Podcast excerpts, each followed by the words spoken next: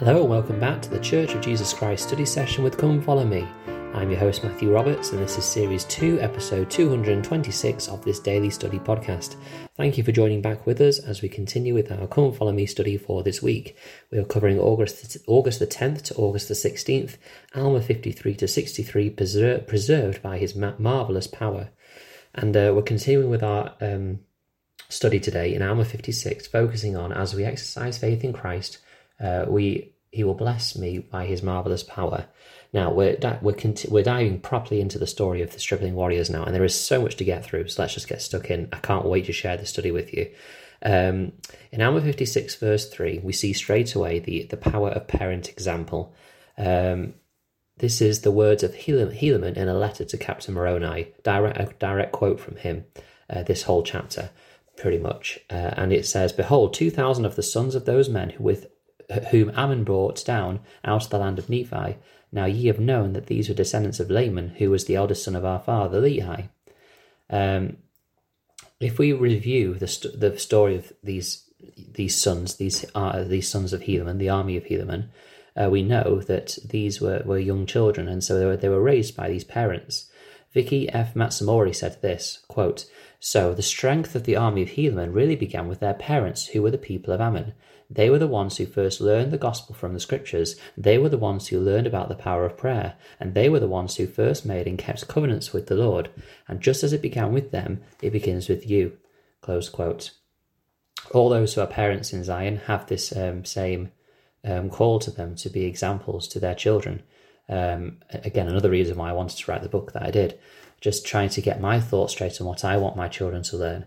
Uh, and so, you know, I thought that was a really interesting reminder about how much these parents had an impact. And we know and we read often and we got quotes often, particularly around Mother's Day, um, but at other times as well, the verses which um, refer to the mothers and how they built the faith of their sons. Um, but we'll talk about the fathers later as well. In Alma 56, verse 5, it says um, that uh, Helaman was was asked to be the leader by these two thousand young men. Not that he, it wasn't that he was you know, assigned to them or he asked to do it. That the, these young men asked for Helaman to be their leader, and it made me wonder. You know, why did they choose Helaman? There would have probably been more, perhaps, battle-hardened, um, strategic, um, military, strategic military people that were more capable in those areas than than Helaman but of course, we know that Helaman was the, the leader of the church, he was the high priest. And so it gives a really clear insight into why these, these young men would have chosen uh, Helaman to be their leader. It was for his spiritual strength, for his spiritual direction. And also, let's not forget that it was Helaman who persuaded their fathers not to pick up their weapons of war and break their covenant, which therefore means to me, if they chose Helaman to be their leader, they clearly valued, appreciated, and were grateful for his input. And so these young men therefore understood the importance of covenants. They realized and recognized that Helaman had been the man to help their fathers keep their covenants, even though it was very difficult to do so. And and again, it wasn't difficult to do so because they wanted to. Uh, it was just it was simply because they wanted to help defend the, the country and the people that were fighting so hard to protect them. Uh, and so these young men clearly saw Helaman as a great example of a covenant keeper, and they wanted him at the head of their army which I thought was a wonderful uh, testament to these young men and, and what where their hearts were. In Alma 56, verse 7, we, he talks about the, the need, it, the importance it was to not let the original uh, Anti-Nephi-Lehies break their covenants to pick up their weapons of war. Uh, Elder D. Todd Christofferson said this, quote, Divine covenants make strong Christians. I urge each one to qualify for and receive all the priesthood ordinances you can, and then faithfully keep the promises you have made by covenant. In times of distress, let your covenants be paramount and let your obedience be exact. Then you can ask in faith, nothing wavering, according to your need, and God will answer. He will sustain you as you work and watch. In his own time and way, he will stretch forth his hand to you, saying, Here am I. Covenants are powerful. They are what help bind us, literally, to our Heavenly Father. Uh, and to receive those blessings that he desires to give us, the full extent of those blessings he desires. Uh, and so, you know, these young men recognized that, as did Helaman. Uh, and so they made sure that their fathers did not break those covenants, despite their, their, their good intentions. In verse 9, um, Helaman mentions that he marched at the head of the 2,000 young men at the in the 20 and 6th year. Now, this is important because it helps us to give an idea of how much time has elapsed since the covenant was made, and it helps us then to understand how old these children or these young men may be. Um, now, before we get into that, let's look at the, the, definition of stripling. In the 1828 Webster Dictionary, the word stripling, and I use the 1828 Webster Dictionary because it was the dictionary around about the time that Joseph Smith was translating the book, and so therefore he would have been given words and defini- with the definitions by the Lord that perfectly for us describe what these young men were. Uh, and so at that time, stripling meant um, a tall, slender youth, one that shoots up suddenly, a youth in the state of adolescence, or just passing from boyhood to manhood, a lad. Uh, and so this is really important. If we look into how old these stripling warriors were, we know that it was 15 years since the covenant was made by their fathers that they would not pick up a weapon of war. Um, so therefore, um, these men, these stripling young men, could have been 20, um, because you know um, the in ancient Israel, 20 appears to be the age uh, which Israelite males became obligated to serve in the military. So, to begin with, some scholars have suggested that these children may have been five when the covenant was made, and that is perfectly fine. 20 seems like a good age. I would say, though, that that is probably the maximum age that you would have. And actually, you know, if they were 20, then they would probably be already in the army. Um, you know, there's a, let's not forget, there's big warfare going on. And so the Nephites will have been enlisting as many men as possible to, for the cause. And these men they knew hadn't made the covenant to, to go into battle.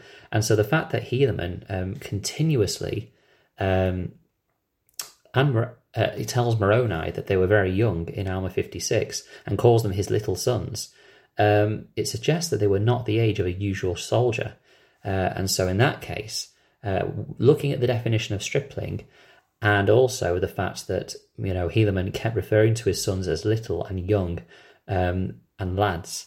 Um, he it suggests that a, a man or a, a, man could be married at the age of seventeen, um, and so uh, you know it may suggest that they were even younger than that, perhaps between twelve to 15, and 16 years old.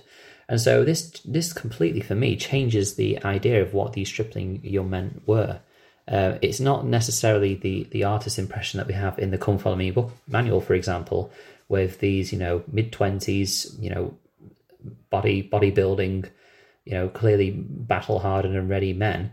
It, it, was more likely to be with the po- the picture that I posted um, yesterday, where they were literally young men. They were youth. They were probably you know the age of your deacons and teachers and priests uh, in your ward. Maybe not even priests. Maybe just the deacons and teachers uh, and so this just exemplifies and magnifies the power of the covenant that they made and the faith that they had, um, and how the Lord was indeed able to bless them by a marvelous power.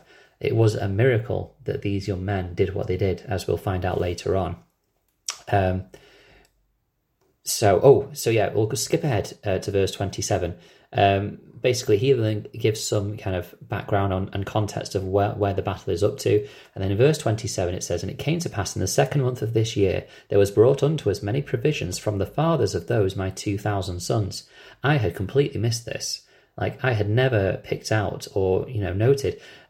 I, I for some reason, um, you know, as I was growing up and reading the Book of Mormon myself, had always presumed that the fathers of these young men just weren't around, either because perhaps they had been killed in the great slaughter when they had laid down the weapons of war, because we always just seem to hear about the mothers, and also in, in, the uh, Living Scriptures uh, enactment of this story, which is great. I love it. It's it helped me to completely understand the just strategy that they come up with a, a bit later on. Uh, but all you see when they're growing up, the, these stripling young men, is them being with their mothers. And so the fathers have always been absent for me, in my mind. But this verse, verse 27, shows they were far from absent. In fact, they did what they could within their covenant to support their, their sons. They brought them provisions, um, you know, into, into a battlefield. It was there were Lamanites on the outskirts waiting to pounce on this city, and they were only waiting because they they had seen these two thousand men join the Nephites and were worried about the slightly increased size of numbers. Um, Richard G. Scott said this quote Under the direction of their prophet leader, these young men took their father's place in defense of their families and homes. The events surrounding this critical decision demonstrates how the atonement of Jesus Christ brings personal strength to the lives of the children of God. Consider the tender feelings of those fathers. How must they have felt to know that the rebellious actions of their past prevented them from protecting their wives and children at that mo- moment of need? Knowing personally of the atrocities their sons now face, they must have privately wept. Fathers, not children, are supposed to protect their families. Their sorrows must have been intense. Close quote.